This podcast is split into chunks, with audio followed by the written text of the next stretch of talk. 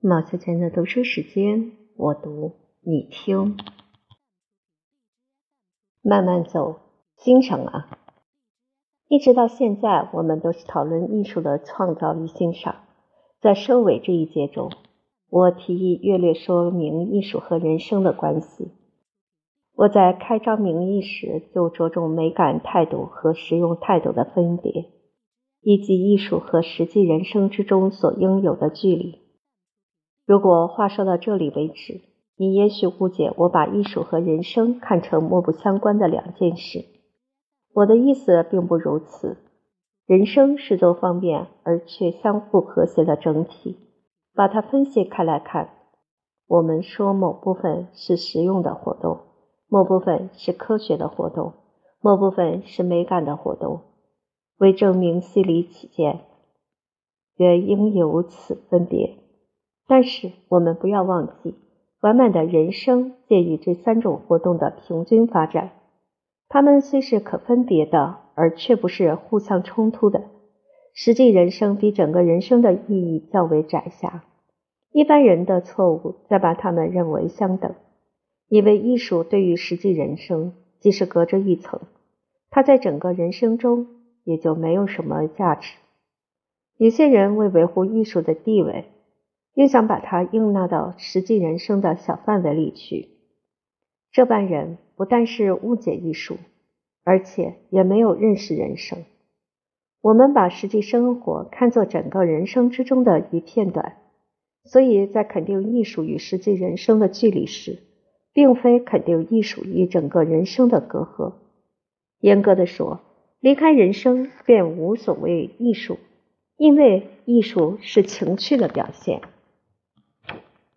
而情趣的根源就在人生。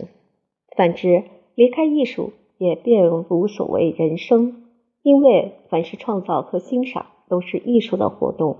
无创造、无欣赏的人生是一个自相矛盾的名词。人生本来就是一种较广义的艺术，每个人的生命史就是他自己的作品。这种作品可以是艺术的，也可以不是艺术的。正犹如同是一种顽石，这个人能把它雕成一座伟大的雕像，而另一个人却不能使它成器。分别全在兴奋与修养。知道生活的人就是艺术家，他的生活就是艺术作品。过一世生活，好比做一篇文章。完美的生活都有上品文章所拥有的美点。第一，一篇好文章一定是一个完整的有机体，其中全体与部分的都息息相关，不能稍有移动或增减。一字一句之中都可以见出全篇精神的贯注。比如陶渊明的饮酒诗本来是“采菊东篱下，悠然见南山”。后然把“见”字儿误音为“望”字儿，原文的自然与物相遇相得的神情便完全丧失。这种艺术的完整性在生活中叫做人格。凡是完美的生活都是人格的表现。大而进退于取予，小而声音相貌，都没有一件和全人格相冲突。不肯为五斗米折腰，向乡里小儿，是陶渊明的生命史中所应有的一段文章。如果他错过这一个小节，便失其为陶渊明。夏玉不肯脱逃，临行时还叮咛嘱咐还邻人一只鸡的债，是苏格拉底的生命史中所应有的一段文章。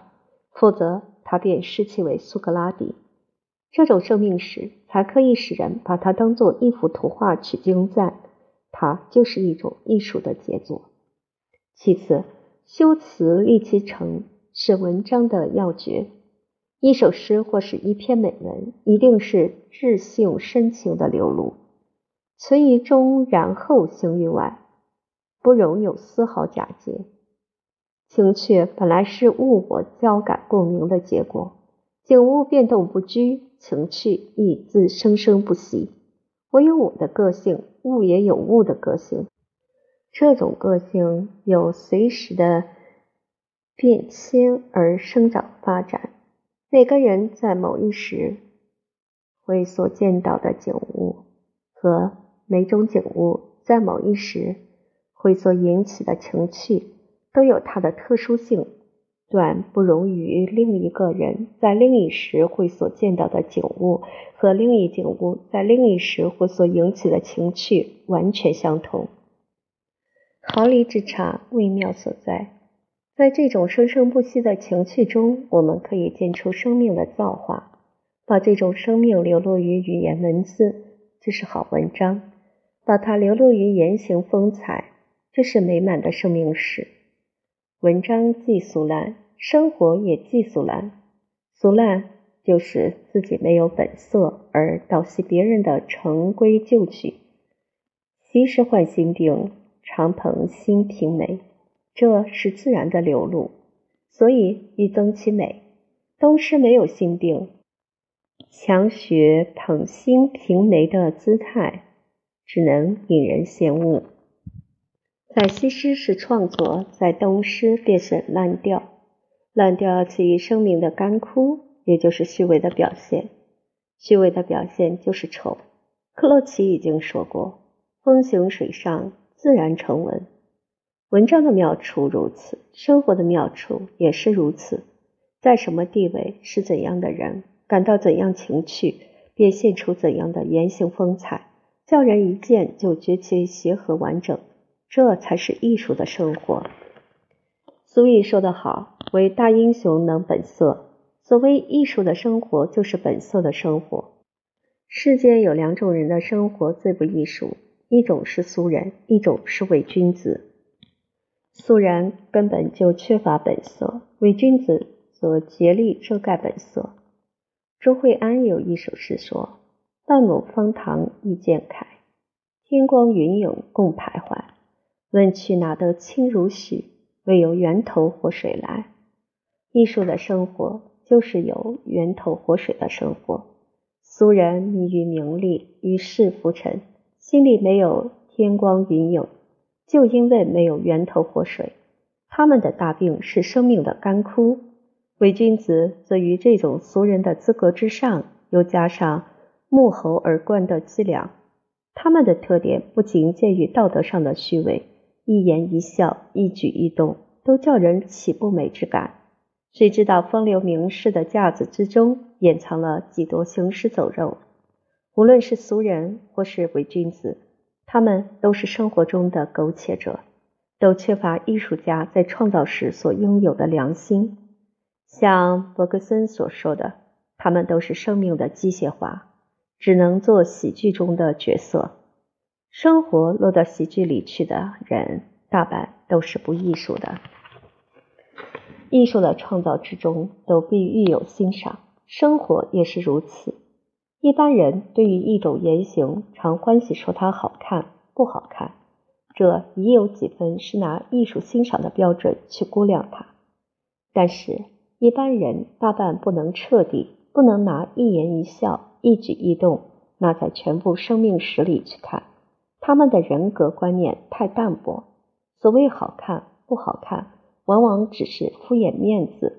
善于生活者则彻底认真，不让一尘一界妨碍整个生命的和谐。一般人常以为艺术家是一般最随便的人，其实，在艺术范围之内，艺术家是最严肃不过的。在锻炼作品时，常呕心呕肝。一笔一画也不肯苟且。王经公作《春风又绿江南岸》，一句诗时，原来“绿”字儿是“倒”字儿，后来由“倒”字儿改为“过”字儿，由“过”字儿改为“入”字儿，由“入”字儿改为“满”字儿，改了十几次之后，才定为“绿”字。几此一端，可以想见艺术家的严肃了。善于生活者对于生活也是这样认真。曾子临死时记的床上的席子是记录的，一定叫门人把它换过才瞑目。吴季札心里已经暗许赠剑给徐君，没有实行，徐君就已死去。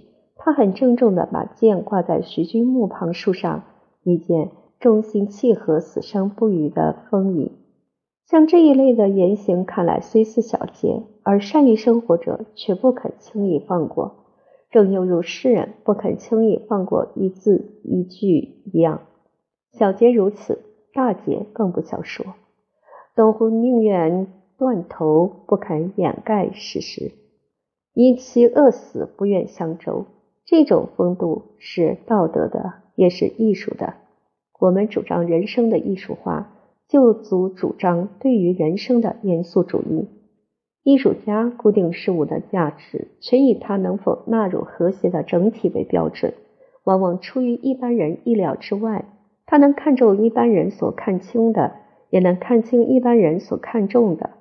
在看重一件事物时，他知道执着；在看清一件事物时，他也知道摆脱。艺术的能事不仅见于之所取，尤其见于之所舍。苏东坡论文为如水行山谷中，行于其所不得不行。止于其所，不得不止，这就是取舍恰到好处。艺术化的人生也是如此。善于生活者，对于世间一切，也拿艺术的口味去评判它。合于艺术口味者，毫毛可以变成泰山；不合于艺术口味者，泰山也可以变成毫毛。他不但能认真，而且能摆脱。在认真时见出他的严肃，在摆脱时见出他的豁达。孟明得赠，不顾而去。郭林宗见到以为奇怪，他说：“赠已碎，顾之何益？”哲学家斯宾诺莎宁愿靠魔镜过活，不愿当大学教授，怕妨碍他的自由。王徽之居山阴，有一天夜雪初霁，月色清朗，忽然想起他的朋友戴逵，便乘小舟到山西去访他。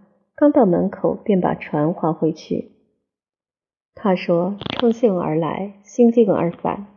这几件事彼此相差很远，却都可以见出艺术家的豁达。伟大的人生和伟大的艺术都要同时并有严肃与豁达之盛。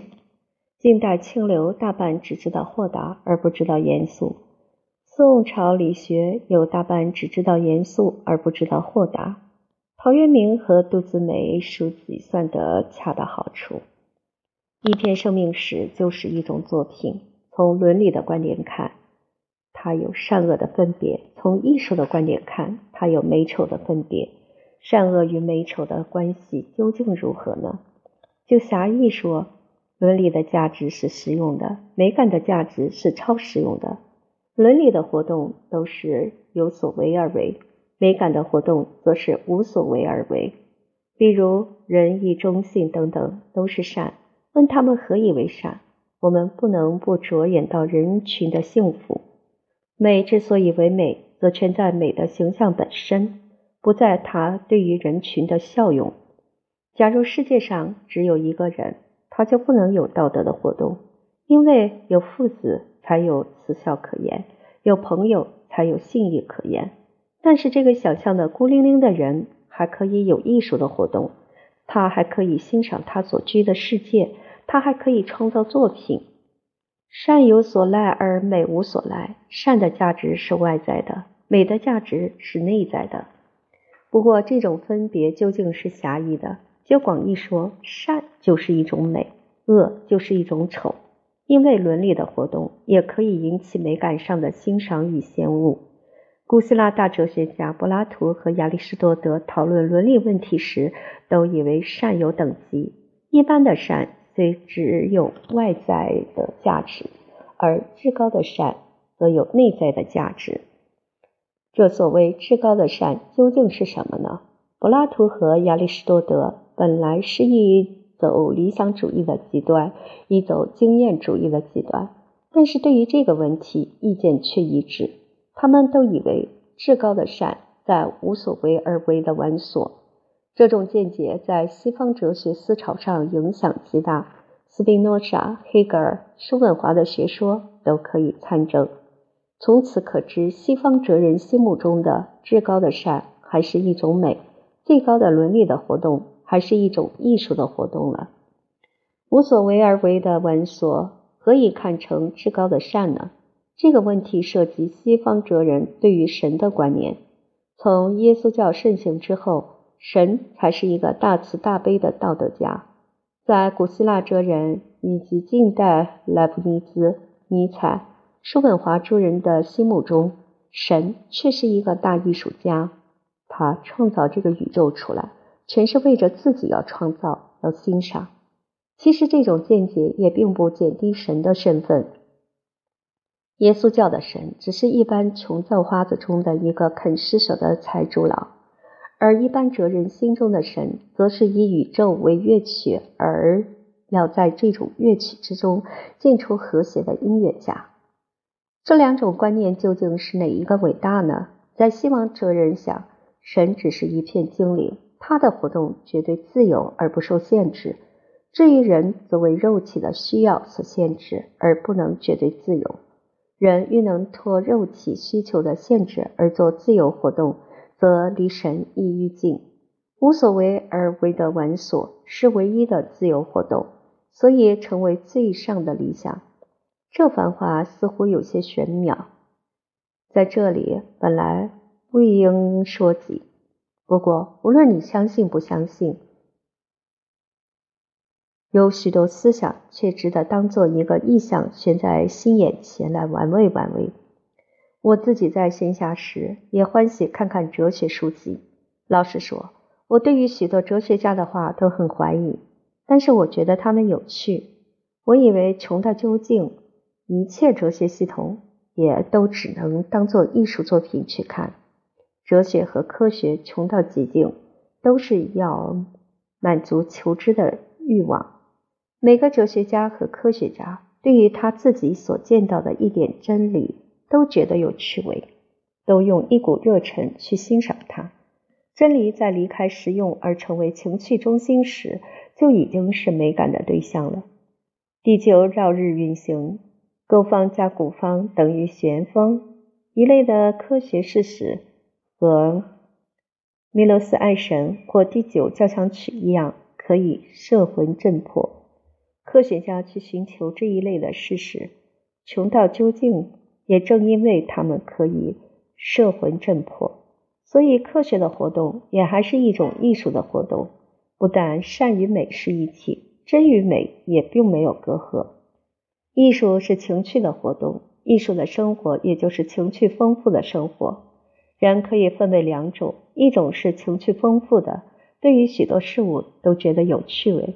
而且到处寻求享受这种趣味。一种是情趣干枯的，对于许多事物都觉得没有趣味，也不去寻求趣味，只终日拼命和营区在一块争温饱。后者是俗人，前者就是艺术家。情趣愈丰富，生活也愈美满。所谓人生的艺术化，就是人生的情趣化。觉得有趣味就是欣赏。你是否知道生活，就看你对于许多事物能否欣赏。